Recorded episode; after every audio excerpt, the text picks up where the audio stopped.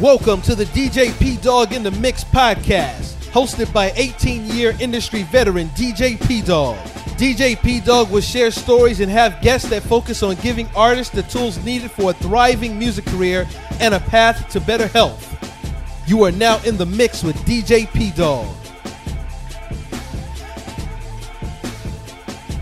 What's going on, everybody? It's your man, D J P Dog in the Mix, and thank you guys so much for joining me for this very special edition of the D J P Dog in the Mix podcast. Listen, I'm, I'm not going to take a lot of time to, to get into this because I know I got a very special guest that's coming on the show today, and we want to get as much in there as possible. But before we get into that, again, I want to say thank you guys for checking out the podcast. This show airs every Monday live on all social media platforms of mine on Facebook, Instagram, Twitter, Twitch, um, uh, what else is that? YouTube as well at D J P Dog. Just go to any of those platforms every Monday night at nine p m Eastern Time. We broadcast live, and you can catch the audio version of these shows by way of Apple Podcasts, Google Podcasts, Amazon Audible, iHeartRadio, and D J P Dog dot com. Listen, I'm coming to a close of the March Music Madness series, and I said I gotta end it off on a high note with with the the tribute show to the one one six, the crew that I used to tour with, bro, the the group that I used to rock with: Lecrae, Tedashii, Andy Mineo, Trip Lee, Sho Baraka, K B, Derek Minor.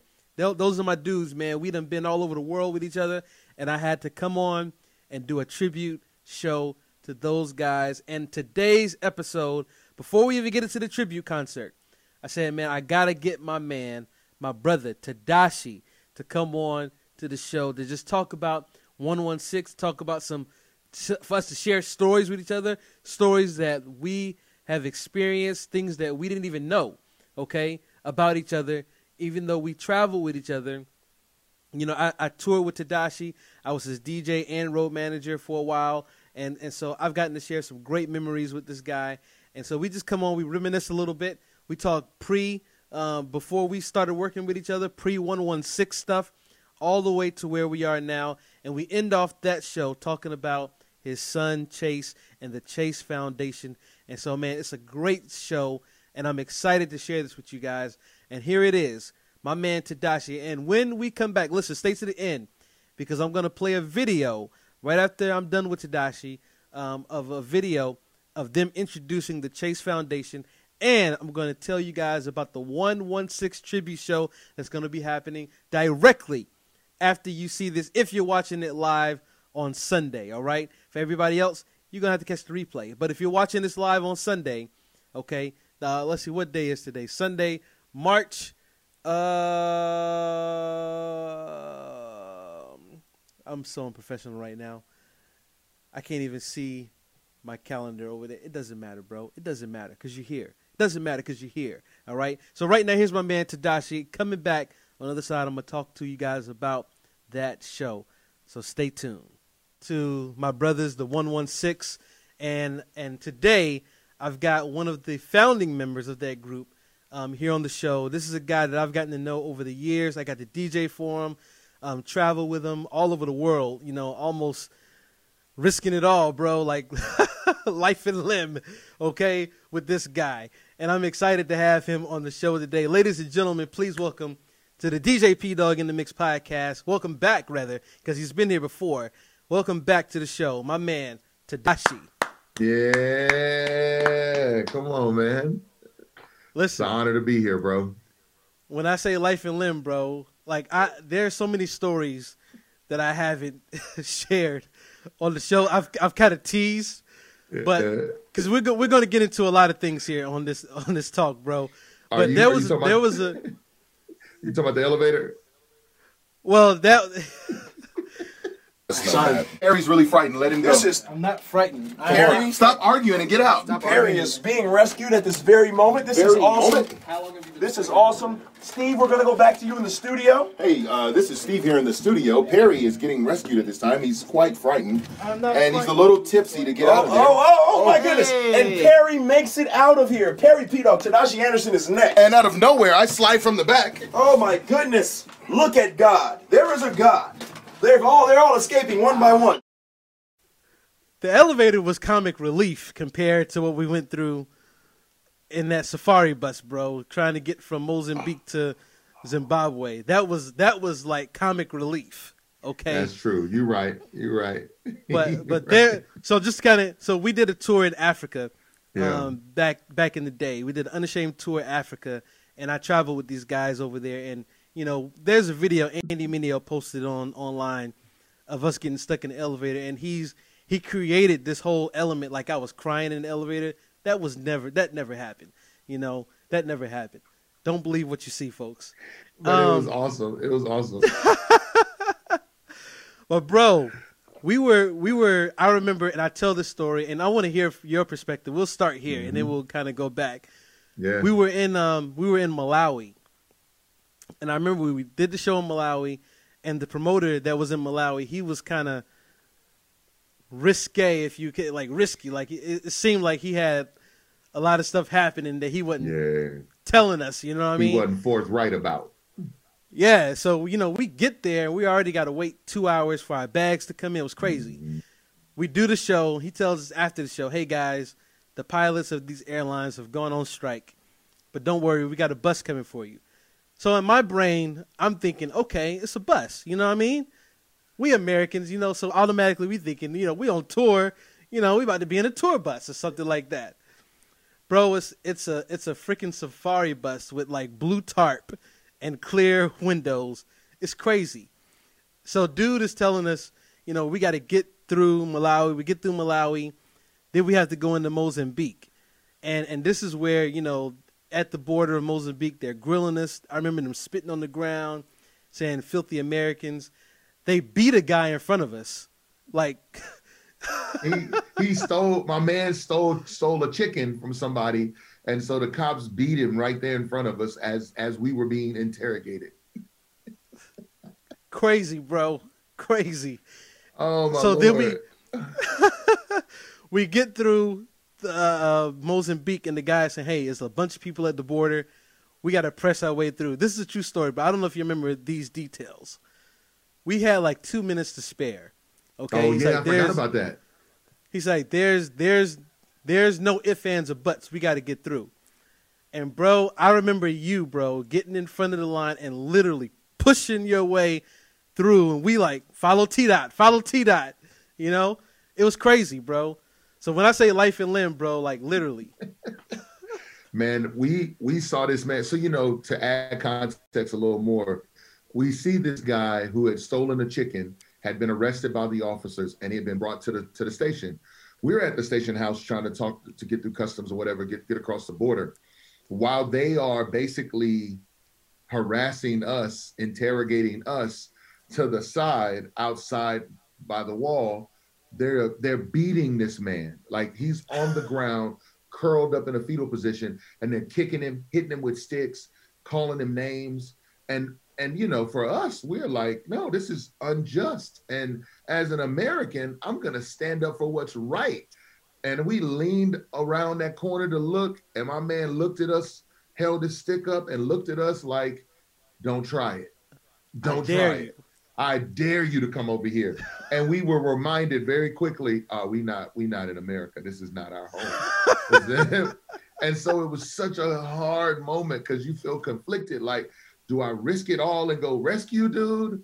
But he did steal, but does he get beat for this? Like, I, uh, I'm like, I wouldn't get beat like this if I stole a chicken. But then again, it's like, I ain't from here. I don't know the laws. I, let me just chill. Let me chill. And then the end of it all was like, man, I, I pray for dude, but we got to get across this border. I got to get back to my family. So I can't. Right. I, I can't it, help you, man. Hey, it, it got real, real fast, bro. Like, it Super got quick. real. Super quick, bro. I was like, all right, well, this is our life now. This is our life. We we just watched this man get beaten. We out here.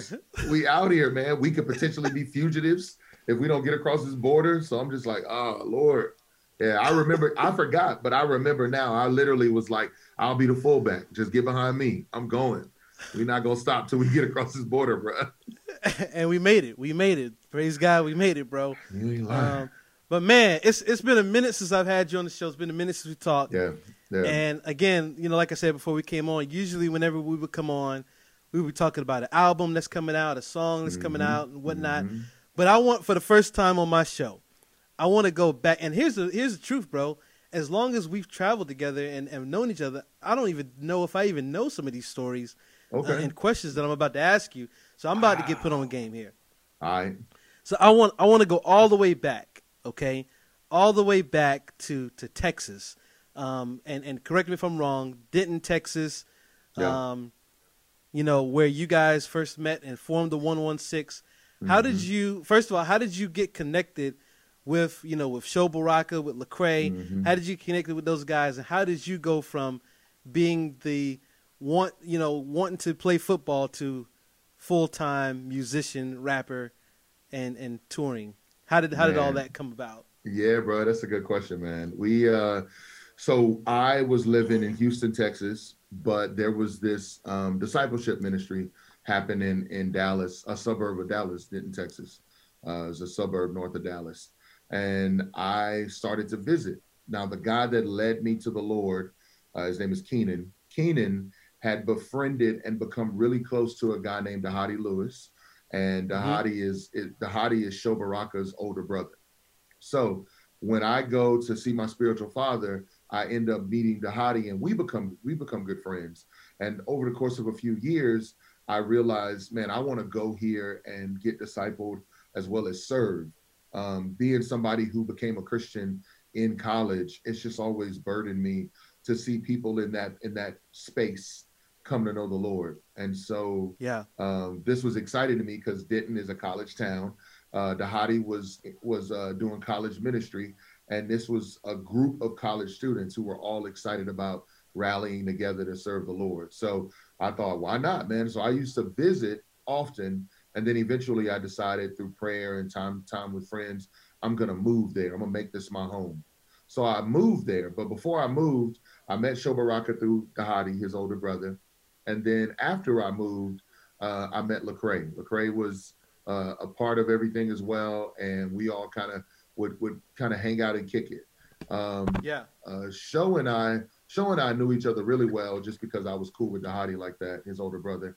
Um, but beyond that, um, uh, there was a dude that moved, that came to college by the name of uh, B J. B J was uh, a dude from from uh, uh, Pleasant Grove, uh, Dallas, Texas, and and he was a freshman, new to the scene, and just somebody who, while, when I was coming in new, he was new as well. So he and I okay. started talking and hit it off. So it was Sho, it was Sho Baraka, it was B J, it was Dahadi, uh, and Keenan. And then eventually I got to meet Lecrae, and then he and I started to hit it off here or there. Like when we first met, me and Crae wasn't cool at all. I was like, I don't know if I like him. I don't, I don't, I don't see myself, I don't see myself being friends with dude. I'm just gonna be honest.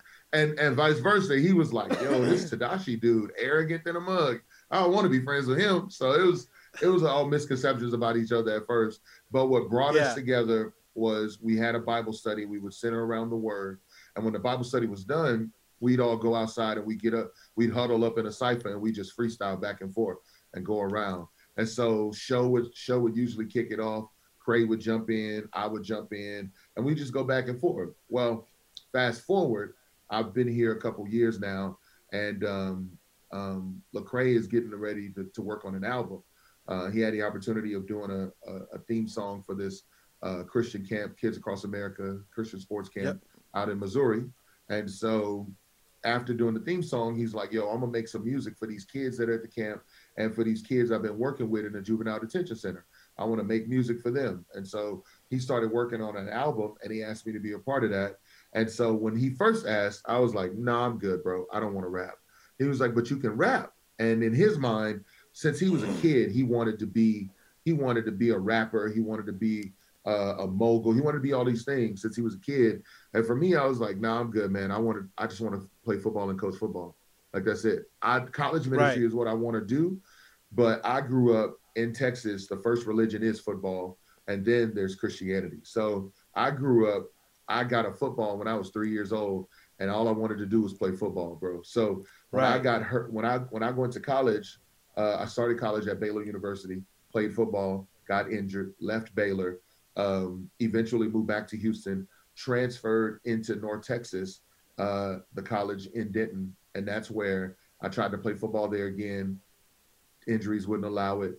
Um, so I was like, you know what? Those that can't do, teach. So I'm a coach. I'm gonna go get. I'm gonna go get my degree, and I'm gonna coach football. I started substitute teaching, teaching at the high school. I was working with the with the track team, volunteering. Like I was coaching track and field. Uh, I was helping with some of the the uh, defensive linemen. I was working out with them in the weight room. I was like, this is gonna be my life. And so when Craig was like, yo, come do a song, I'm like, nah, bro, I don't want to rap. I will support you. If you go do a show, I'll go with you. I love to talk to people and share the gospel, but I'm not gonna rap. That's not me. And he was like, but you yeah. can rap. And it didn't click for him. If you can do it, why not? It don't make sense to me. So he right. stayed, he stayed persistent. Like, yo, yo, you got to do it. You got to do it. Pretty soon, uh, Ben Washer, who who owns Reach Records, he got him involved. Like, yo, yo, yo, you got to do it. You got to do it. Then pretty soon I went to Dahadi. I went to Keenan. I went to the elders at the church. Like, yo, this is what I'm thinking about doing. And they were like, just try it. If it doesn't work, I mean, you always come back here and work. So just try it. So among people, people telling me, man, just give it a shot. Uh, I ended up rapping on his album. I did three songs with him. That opened up the door to do a compilation. We did the one one six compilation. The one one six compilation was the second time in life that I had wrote a complete song by myself. So it was mm-hmm. brand new. It was weird. I hope people liked it. And it was good enough for people to be like, yo, we want to hear a full album. so... So Bit before you go, before you get into that, before you get yeah. to that, because I want to, so let me just say, I don't have any questions in front of me, bro. We're, we're just having a conversation. So I got to, because I, I want to try to intertwine some of my story into your story as well. So yeah. when you guys yeah. came out with that compilation, I remember, you know, going to Liberty University. K A used to recruit hard at Liberty University to bring people yeah. out to be counselors. Oh, yeah, yeah, yeah. And so by this time, I was doing radio, and everybody knew me as the guy, the hip-hop, mm-hmm. the Christian hip-hop D J on the yeah. campus. You know, we were bringing artists and whatnot. And I remember one fall, bro, everybody came back. Yo, man, y'all heard this one one six? I'm like, what is that? You know, because back then, it was like Cross Movement or bust, bro. Cross Movement or, or bust. bust. If you ain't rocking okay. Cross Movement, you ain't about that life. That's what it is. You know? So my first thought was, okay, who, you, who they affiliated with? You know, who they rocking with. You know, and I heard, okay, you know, Ambassador and them cats gave them the stamp. Okay, then they cool with me. They cool with me, you know what I mean? And, wow, and people like, wow. yo, man, yeah, yeah, yeah, that's how, that's what, that's what it was, bro. And so people like, you know, check out this guy, Lecrae. I'm like, what is a Lecrae? Like, is that his real name? Is that a stage name? What, what is that? So I got on to him and, you know, it was cool. It was cool. And then I remember at the radio station, Um, a mutual friend of ours. Her name is Roz. Um, yeah. She she would do radio, and I had my show, and I felt like my show was like for the big cats. Like that's where I played all the big dogs, right? And her her show was like late night Friday night, you know. And so she was like, "Yo, man, I got Tedashii coming onto the show." I was like, "Yo, who is Tedashii?" And she was like, "Yeah, he's like one of the the guys with one." Says, "Oh, okay, you got one of the little dudes. Okay, you."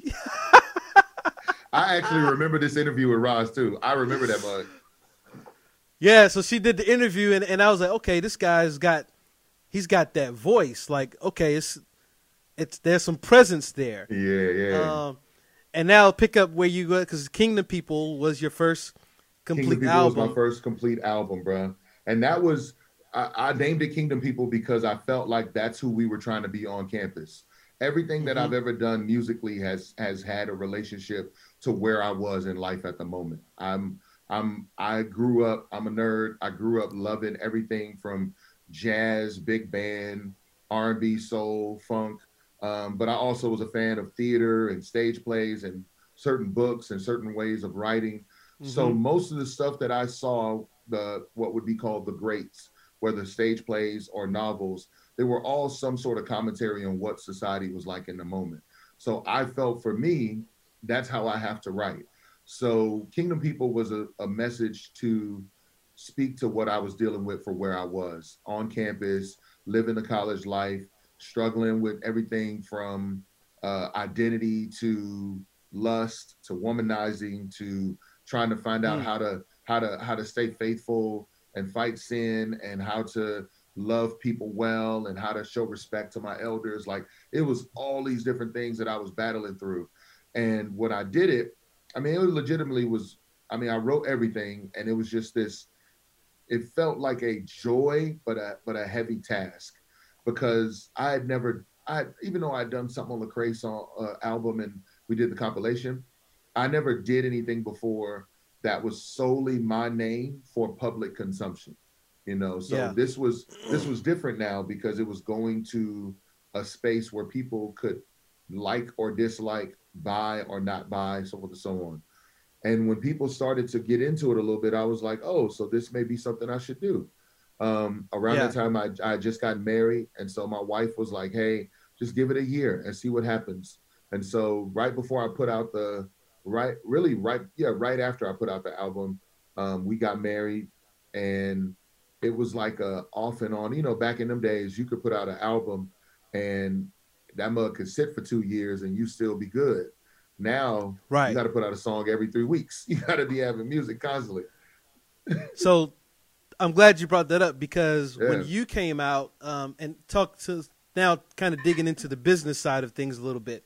Yeah. When you came out, people were actually still buying physical copies. Like that was yes. still a big thing. Yes. Um, so talk, kind of unpack where you've seen the business go. How has it affected Um, you from a business standpoint mm-hmm. of seeing how the industry has moved from the physical copy? Like you said, you could put out an album two years, you could tour off that album.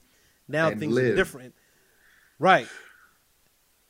Talk about that transition from starting out from that level and now where we are now with the business. How is that a, how have you been able to evolve with the times? Yeah, yeah, yeah. So making a physical C D was the move. Even though you had MySpace that was around at the time, and you had, you know, Black right. Planet, and people were able to kind of promote a little bit on social media, it wasn't the wave. It was more you gonna be in these stores trying to get a consignment deal, which is you directly selling your product to the store, and they would purchase a certain number of units, and they then they would try to sell them. Um, or you had people who were uh, looking for deals, distribution deals. And so I had a label contract, and then I had a distribution company. The label would, would fund the project. The distribution would take money off the back end of every album sold. So I had people who were pushing the albums in stores prior to, and that was eventually, but for Kingdom People, there was a small option for distribution, but really it was just relationship. We had worked hard to build relationship with so many different right. stores and, and places. We could just be like, hey, here's a new new new C D, put this in your store, we'll try to see how many it sells. And then what, what Craig knew to do, because he has a marketing mind, that brother would put fifteen C Ds in a store, and then he would call twenty people and be like, yo, go up to the store and buy the C D. And then they would go buy it. Wow. And then when they when they go buy it, it's, it's sold out, but you got twenty people showing up. So they showing up like, hey, do you got that new C D? I heard you got it. And they're like, no, we sold out. So then they calling you like, hey, we need some more. Can you get us some more? And that's what we would do. Dallas, um, parts of Central Texas, H-Town. Like, wow. And then, you know, the other side of it too was I, I remember us going to the swap meets and looking at how they sold stuff, how they engaged, and then going, yo, we got to add that in. We got to do this. We got to do that. Because it was a hustle. It was like, yo, I got to be about this or it ain't going to go nowhere. If I don't work it, ain't nobody else going to work it. Like I grew up knowing how Master P was selling C Ds out the, out the trunk and how dudes yeah, selling yeah. a mixtape on the corner. I'm like, that's how you got to go get it. And so fast forward when, when music is now a staple and, and we are doing it as careers, it was nothing to have a distribution deal and say, hey, put my C D in all these different places. But yeah. that came with a level of risk, because if they put all this money up to put your C D in these stores and then they don't get sold, well, you got to pay that back. And so I believe the transition that has happened now into streaming has leveled the playing field, because you have a, distrib a distribution deal with Spotify. All you got to do is call them and set it up, and they will play your music and let it stream. And whatever you make, they take a percentage and you're done. So they've done a great job, I think, of getting rid of the middleman. I think on the other side of it, even if, even though, even though it's easier to get your music to people through streaming um, D S Ps, it's like, I can't, I can't say enough on what it meant for not only the value of you monetarily, but the value of what it felt like to go and purchase an album, because yeah. this is the only place you could get it. And that experience, I feel like that is gone from music now. And and so we have become, I, I remember being, I wasn't just a consumer, I was a connoisseur. I wanted to know what the, what it felt like, the tint you put on the C D. I wanted to know the, I wanted to read the credits in the back. Did you put lyrics in or not? What photos did you do? The whole fold out for the booklet. Like, I want to know everything about it. Even the experience of going to buy it, getting in line, waiting. Like, I remember being mm-hmm. in line waiting for High Definition to drop from Cross Movement. Absolutely. And I'm like, Absolutely. I'm like, yo, I'm waiting to grab it. I'm waiting to get to get home. Pop it, forget home, in the car. I'm throwing it in the deck. I'm playing it in right the car, here. Yeah. And then it's like, I'm, I, I, that ain't there no more. If anything, it's like cats don't even announce their albums no more. They just be dropping the mugs out on D S Ps, and you find out about it because of word of mouth, and then that's that's what it is. I think it's crazy, bro. Like you, you said that you guys, so you studied the the game, not only just the music game, but you know that strategy of having people go buy the C D, knowing that it's going to sell out. That's brilliant to me. Um, and I, I tell a lot of people, like, sometimes you gotta create this perception to be a reality to, to make it. Like, you gotta, it's a hustle, but yeah. to see that you guys even went even further, going to swap meets, learning how to sell, how to be salesmen. That's, that's absolutely incredible. And I think a lot of that stuff still applies today. It may not be swap yeah. meets, but it may be something. Yeah. Yeah. Um, yeah. Let me, uh, so let's, let's fast forward a little bit because by this time, and, and I'm, I'm moving along in the timeline here.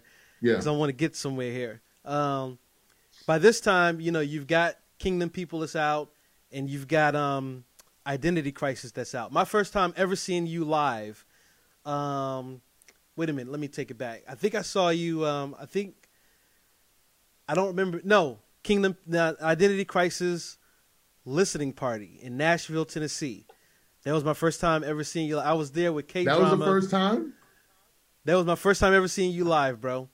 That was my first time ever seeing you live. It was a great first time because the place was packed, um, and and everybody, like, you guys had everybody there. The whole crew was there: Lecrae, Trip, Sho, and and I think before you came out, I don't even know if you knew this or not. Maybe we talked about it, but they were playing a lot of your records from you know from different features or whatever mm-hmm. before Identity Crisis, and there was a song that Trip Lee had on um, his record twenty twenty, and Lecrae is looking in the crowd, like, man, who knows Tedashii's verse? And he looks at me. He says, and he, you know, me and Lecrae knew each other, know each other by then. He says, P Dog, you know Tedashii's verse? I said, no, no, no, bro, I don't, I don't know his verse. He pulls me on stage, anyways. Okay. I don't know this. I never heard this. He pulled. I got pictures of this, bro. I got. I'm gonna have to show them to you one day. Please. He pulls me on stage to do the verse, and I'm up there dumbfounded like a deer in headlights, bro. I don't know a single line. So here's what I do, Tedashii. I, I pull out a gimmick. So I, I do the gimmick where I'll, I'll know like one or two lines. So I'll say those one or two lines, and I'll point the mic to the crowd to get them to say yes, the yes. I've seen you do this. I've seen you do this. I knew you was about to say it. I knew. Yes, it. that was that was my first time ever seeing you, and I remember the place, like, because you did a record Um, with you and Flame called Make War, and the place yeah. went nuts. Yeah, bro. Like, I remember, yeah. like the the great the late great D J Official, man, was on the ones and twos. Yes, he had to he spin was. that mug back yeah. and, and start that joint over. That mug was crazy. So fast forward, that album's out. You guys are on tour. The the Don't mm-hmm. Waste Your Life tour is now behind you, and you guys go on another tour called the Altered Minds tour. Mm-hmm. And mm-hmm. and this was the tour where I got to actually meet you, because you guys came to Liberty University. That's right. Um, that was my first time doing an interview with you um, during that time. And I got to know you. And that night, bro, I don't know if you knew this or not, but that night I had a purpose in my heart, because I, you know, I had already had a pretty decent relationship with Lecrae. Yeah. And I saw where you guys were going. And I said, man, I want to let him know, man, like, I D J, and I want to see if there, there may be, you know, some room for another yeah. D J. And I remember before I can even ask Lecrae, he approached me with that. I said, "Oh shoot, this must be, this must be a thing," you know. So I said, yeah, man, you know, and, you know, whenever you, you've been in the business long enough, whenever you hear mm-hmm. people say, we're going to try something out, you take it with a grain of salt. Yeah, yeah, and, yeah. and, and not even two weeks later, um, he called me out to, to come and do a weekend of that tour, and Sho Baraka was on it at that time. Mm-hmm, mm-hmm. But I remember after that, you know, we had some conversations, and they said, hey, man, P-Dog, we want to try you out. And the guy who was over the booking at the time said, hey, man, we want to pair you up with Tedashii. And and I remember I said, okay, bet. That's a good look, because Tedashii, if, as far as I was concerned, he was the the hot guy. Identity Crisis was killing. Yeah. It's killing, bro. Yeah, yeah. Um, and there was a show you had in Virginia Beach at this place called Believer's House. These guys used to bring in everybody. Yes. And yeah. and and so they had reached out to me and said, hey, man, we want to bring in Humble Tip. That's who I was DJing for at the time. So that show, it was you, K-Drama, and Humble Tip. And I had reached out and said, hey, man, since I'm going to be there, let me go in on a D J for Tedashii, and let's let's make it happen. You know, I you know I didn't get paid to do it, but I was already there. Yeah. They had booked me to do a show with you. And we did the show. And if anybody's ever, because I have a lot of people from, from that church that watch the show, if you've been to those shows, you know it's a late night, bro. It's a late yeah, night. Bro. Okay? It's a late night, brother. I think we didn't get started until midnight or something like yep. that. It was crazy. Yep. So we get done with the show.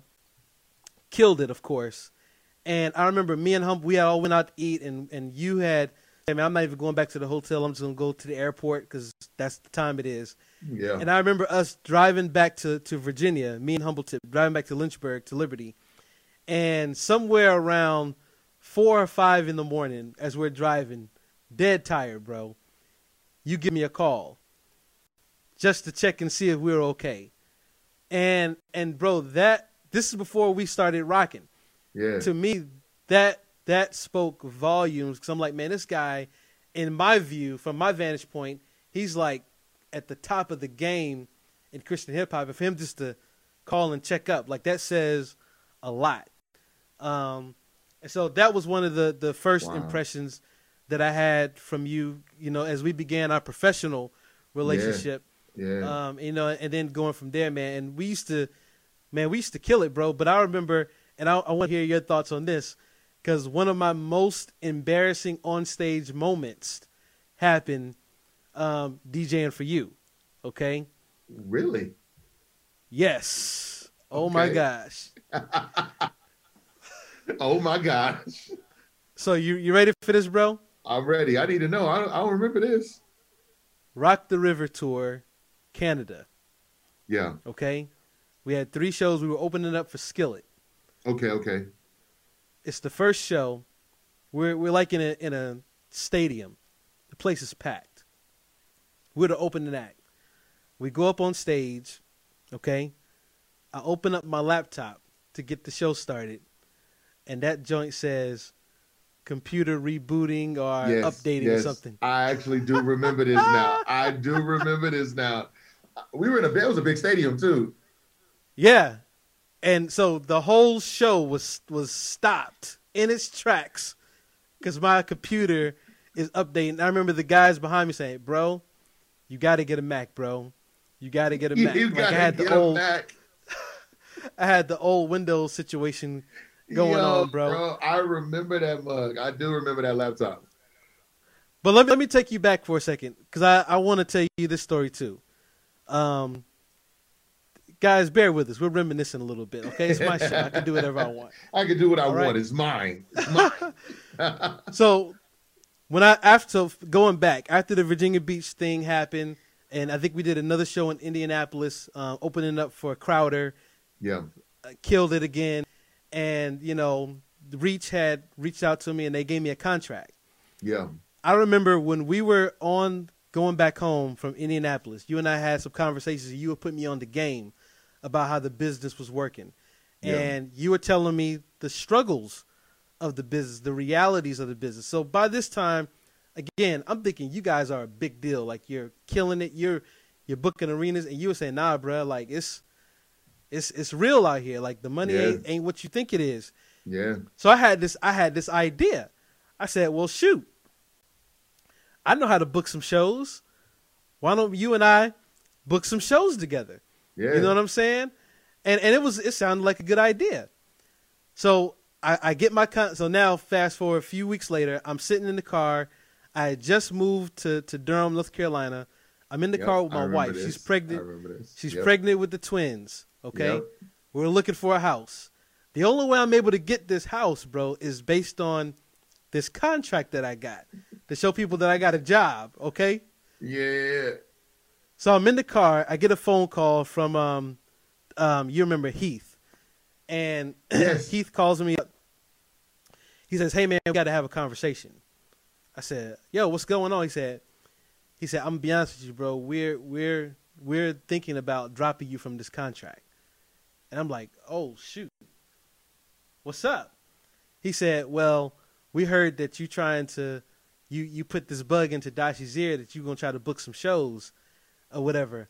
And I'm like, "Yeah, you know, there's some stuff on the side, you know, as we wait for more bookings to come." He said, "Nah, that ain't how this works." And they said, "We're trying to figure out if you're trying to siphon one of our artists." I'm like, "Oh, shoot, bro. Like, wait a minute. Oh, snap. Wait a minute. I never knew this happened." He called you on some mob type stuff. Bro, he's like, "Yeah, man, we did, we done had meetings with the label execs, and, and we, we're trying to figure out if we want to keep you on." And I'm Yo. sitting in, I'm on this, bro, I'm on this call, bro, sitting next to my pregnant wife. I got this contract that says I got a job, and we're trying to find some place to live, bro. I'm sweating Crisco. Like, I'm sweating. Yo. Bro. So I, you know, again, I'm, I'm saying, I'm telling that story to, to share that, that even in the business, there's, there's certain things that, that are good. And there's, even though they were good ideas, they weren't the right moves. I almost yeah, lost yeah. my job, bro. Yeah, that wouldn't bro. have been, that, yeah. that, that would have been, that would have been bad. Yeah. Yeah. I think you have to, I think you have to, anybody who gets into the business, I think you have to take into account how everybody around you operates and whether or not your world will ever intersect with their world. Um, yeah. And nine times out of ten, it will. Nine times out of ten, your world will intersect with somebody else's world. Now, you know, fast forward to where we are today, there is such a, there's such a wave and a move right now for independent artists to be able to do certain things that at one point looked looked sketchy or looked dangerous because you were so tied down to uh, infrastructure that existed. Mm-hmm. Now, don't get it wrong. I think the I think the music business is still the music business, but excuse me. But I live in Atlanta now, and I'm like, I see these young dudes who come out with songs, drop the mugs on SoundCloud, and the next thing you know, they got a following in Atlanta, and they playing clubs.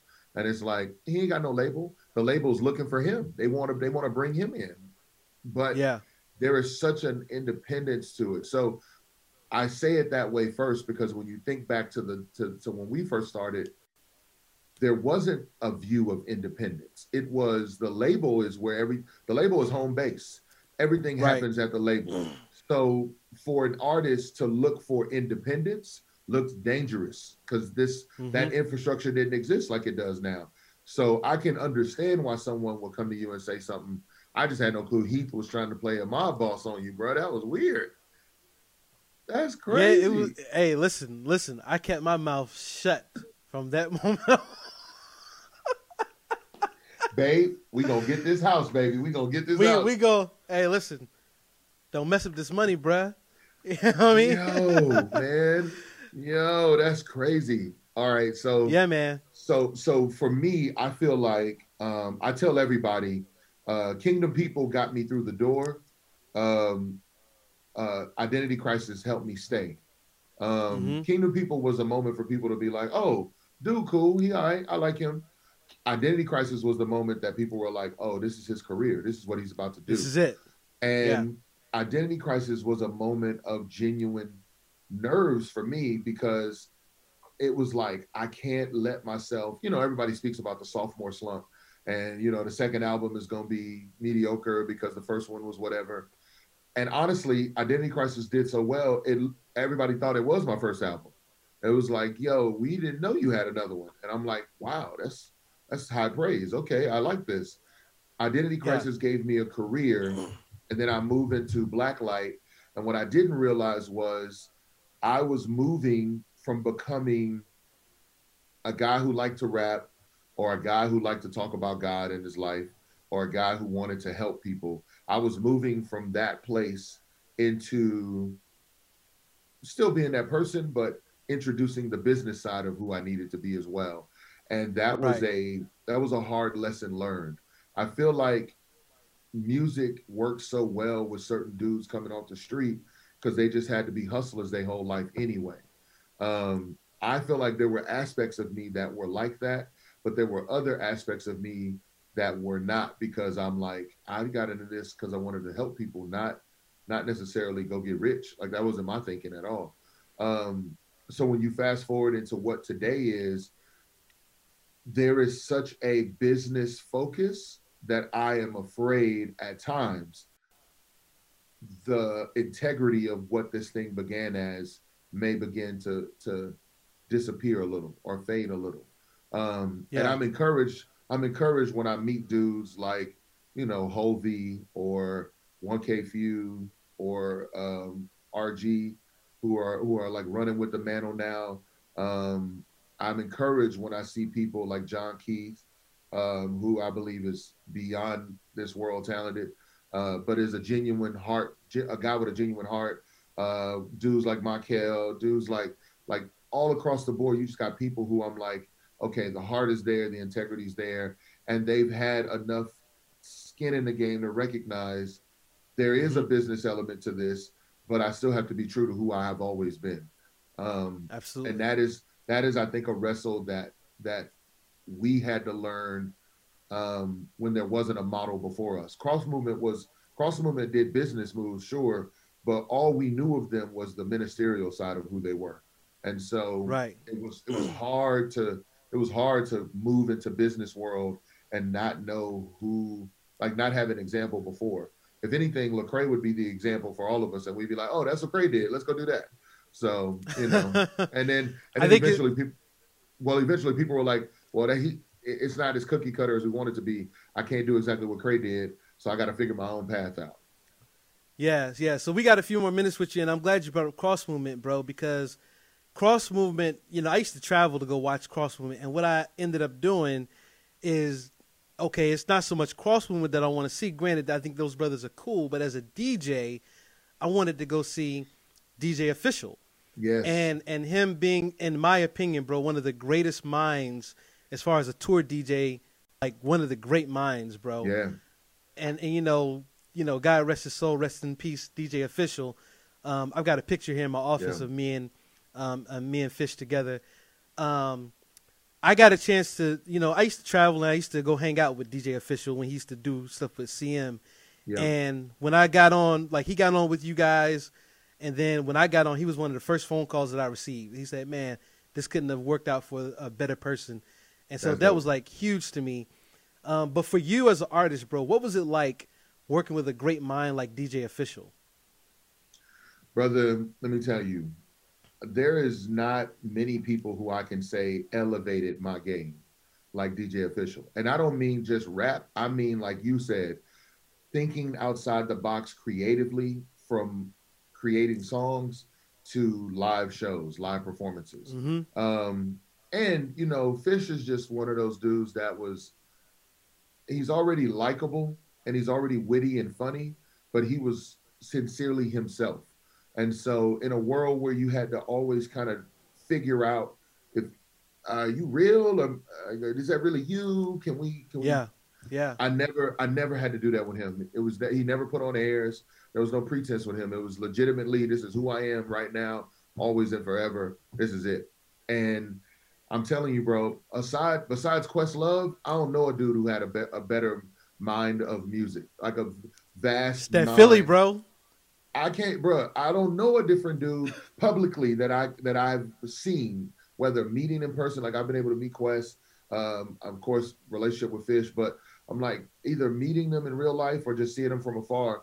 I don't know a dude with a better mental catalog than than, than Fish, besides maybe Questlove, who knew music from every genre, was willing to engage it in his D J and production production um, like uh, yeah. ethic and work, and his chops was insane, bro. And so I'm just like, yeah, there's nobody in my mind, nobody better. He is insane, bro. So it was it was always an elevating moment, but but I think for me personally is where I was more blessed by by D J Official, as he as as I mean, we didn't know it was he was narrowing the narrowing to the end of life, but in those final days, watching a man who his faith, his faith and his walk with the Lord was greater than his musical abilities was absolutely revolutionary, bro. I was like, man, this dude is a real believer, and his trust in the Lord is is monumental. And so that is, even though I do dream, even though I do reminisce, I mean, and think back to those moments on stage, um, I definitely have fond mem- memories from that. But I, I definitely remember the the final days with him and watching him be a man of integrity, character, uh, faith, and just yeah. and strength. Um, and so, bro, that's a great question, man. God, God knew, God knew, man, more than we knew. So, um, yeah, R I P Fish. Absolutely. Now, listen, yeah, man, man. I, w- I want to end off with this, bro, because a lot of people, like I said, when I started work with you guys, I'm watching you on the big stage. I'm like, man, these guys, everything they touching is gold. Like, they're going overseas, yeah. you know, the whole nine yards. They're killing the game. They've got status, not only in the in the Christian hip hop world, Christian music world, but now getting that notoriety in the music business in general, mm-hmm. getting on major stages and major platforms. I want artists to know who, and people in general, everything that glitters ain't gold. Because as you're in the spotlight, one of the worst days, if not probably the worst day of your life, happened when your son Chase passed away. Mm-hmm. Um, mm-hmm. And I remember, I remember when I got that news, I mean, it hit me in the gut like, holy smokes. Yeah, bro. Um, you know, and even to this day, man, like, you know, at the time of this recording yesterday, um, you know, we celebrated his life, um, yeah. and, and, yeah. you know, through social media and whatnot. But even today, man, it's like, man, this hits, um, even though it didn't happen to me. And it, and I, it's so weird, bro, because I don't know if what it is about the month of March, but I've known so many families who've lost kids in this month, yeah. whether it be through, you know, the child passing away or miscarriage. It's, it's nuts. Even in my own Something. family, as yeah. as of this year, um, having to go through that. Mm. Um, and so, what was it like, bro? To granted, you had a lot of people who were supporting you and rallying around you guys, but you got a lot of negative feedback during mm. one of the worst times in your life, bro. What was that like going through while being on that stage? Yeah, bro. So. Excuse me. Um, one, man, thank you for bringing that up. Thank you for sharing that. Um, um, I'm always, even though it's it, it really was the worst day of my life and still is, um, I'm always excited. It's bittersweet, but I'm excited anytime I get to talk about Chase. Um, and I love that that you brought it up. I didn't ask you to bring it up, like you brought it up. And I love that because um, his life was real for us. Um, his impact is everlasting for us. And so the one thing I don't want to do is hide that or run away from that. Um, and I appreciate that people want to be respectful. So some people may or may not, but I welcome the opportunities to talk about Chase, um, which is why I, I fought yesterday to try to freely share images and, and, and pictures and videos and all that. But, um, but anyway, Uh, I had just come off of tour uh, with my first non-label tour. Every tour I had done had been with Reach Records. And then I got mm-hmm. booked to do this tour called the Rock and Worship Roadshow, which right. was interesting because the format was rock and worship. So I'm like, why am I on this? What am I doing? Um, and and so I ended up meeting, at the time, the people who owned the tour was this band called Mercy Me. And um you have this band who, I didn't know it, I found out later by being on the tour, they were not only just great people, but uh, they were lit- legit- legitimately fans of our of our music. And so they brought me out because they were like, bro, we love your music. We, yeah, it's called rock and worship, but Christianity is no longer just rock and worship. Like, hip hop is here to stay. This is a big deal. And yeah, we know that that'll, that'll sell tickets, but bro, we listen to you at home. My kids, when I play hip hop, it's you or it's Lecrae. That's it. We don't play nobody else. And I was like, oh, so you brought me out because you value this. Got you. So I just came off of a tour where we were playing stadiums, and I'm with people who value what I do. To then, I had just done a song with um, this group, Family Force Five, called Chainsaw, mm-hmm. and we we're in the, yeah. we're in the woods, and we're we're we're like filming this video for this this joint, and like I'm just bonding with people in real ways, and um, feeling valued because, and it was God's grace because again, this is my first non-label tour, so I was nervous about being outside of my circle, um, and when the tour ended, I go home, and then um, I have a gig. Literally the next day. I go home for a day, I got a show the next day. But when I leave and go out, uh, when I come back in, that's when I find out Chase passed away. I was on a on a flight headed wow. back home. So, you know, for me, it, it has been a rocky road since then of trying to fight for a level of peace and sanity and joy. Um, and I tell people my phrase for this entire season of my life, probably till the day I leave, is Um, God is good even when life is not. I believe that with yeah. all of my heart. And so Amen. Even though I can hold to what God is, even though I left this world where I was loved and honored and, and valued, even though I was playing some of the biggest shows ever, I had just dropped my, my album Blacklight, um, which went to number one. I was like, it's my first number one album. This is crazy. Um, all of these great things were happening. And then tragedy strikes. And I go onto Twitter to uh, just look and see what was what was happening. And one of the first messages I read was, um, if you if you were really living for Jesus, God wouldn't have took your son. And I was wow. like, whoa, wait, what? And I keep scrolling, and there were tons of these messages. Most of them said things like, well, if if you weren't in the Illuminati, this wouldn't have happened. Oh my if, gosh. If Lecrae wasn't your friend and Lecrae's in the Illuminati, this wouldn't have happened. Well, if you wow. and your wife weren't worshiping Illuminati gods, this wouldn't have happened. And none of it was, none of it made sense to me because I'm like, what the heck is the Illuminati? Like, I'm I'm confused. yeah. But then on the other side, I'm like, what are people saying? And so the more and more and more, it was like, you deserve this, you deserve this, you deserve this. Good, uh, shame on you, shame on you. And this is coming off the heels of where I thought everybody was in my corner. And I look around and I'm like, are you are you kidding me? So I, sh- I don't show my wife, but I show my pastor. And he was like, all right, so we're, I'm going to log you out of this. You don't have permission to go back into this. I will deal with this from now on. Lecrae and them saw it and they were like, you know, they like, well, let's go fight. Like, let's just go, let's go knuckle up. Yeah. It's time. It's time. Um, and even though I was angry and frustrated, man, what I realized was, one, we have an adversary. The very word Satan means adversary.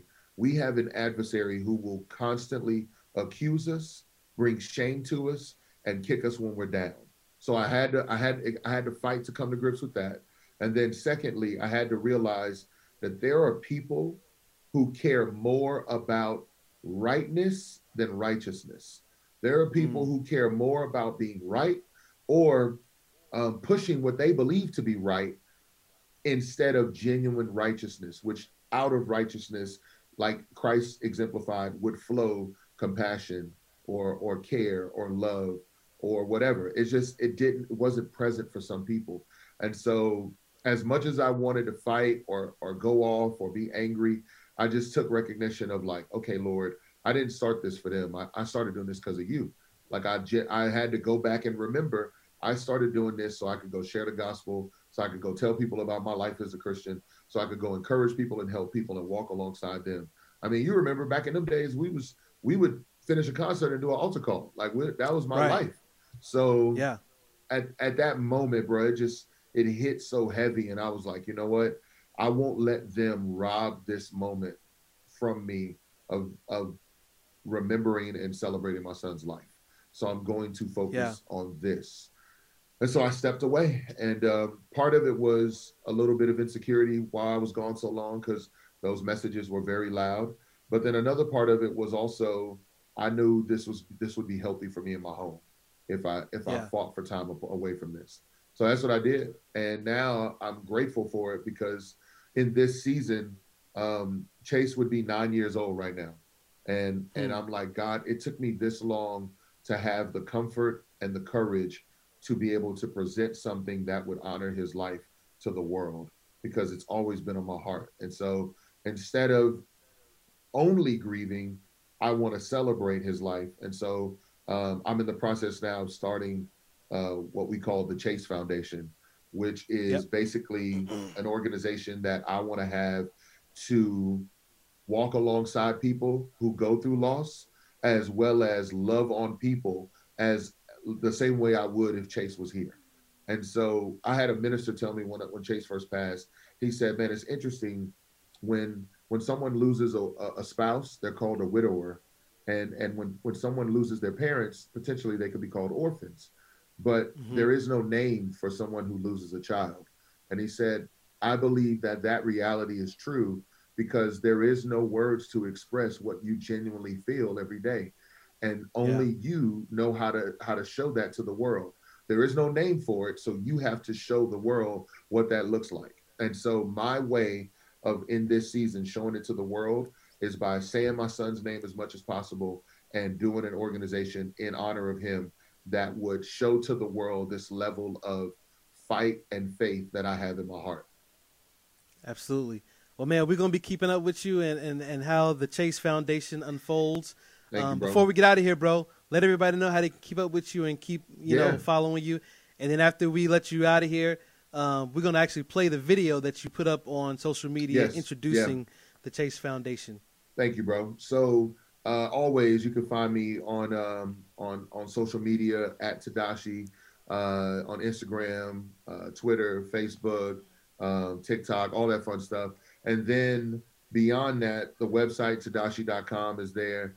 Um, and then even beyond that, um, I'm really excited to start doing more with my YouTube channel. So be looking out for stuff there. Go on YouTube. I'm about to start a podcast inspired uh, by people like D J P Dog, who just said, man, I'm, I'm going to get out here and do it because my voice matters too. That's it. And so I'm about to start a podcast that's long overdue.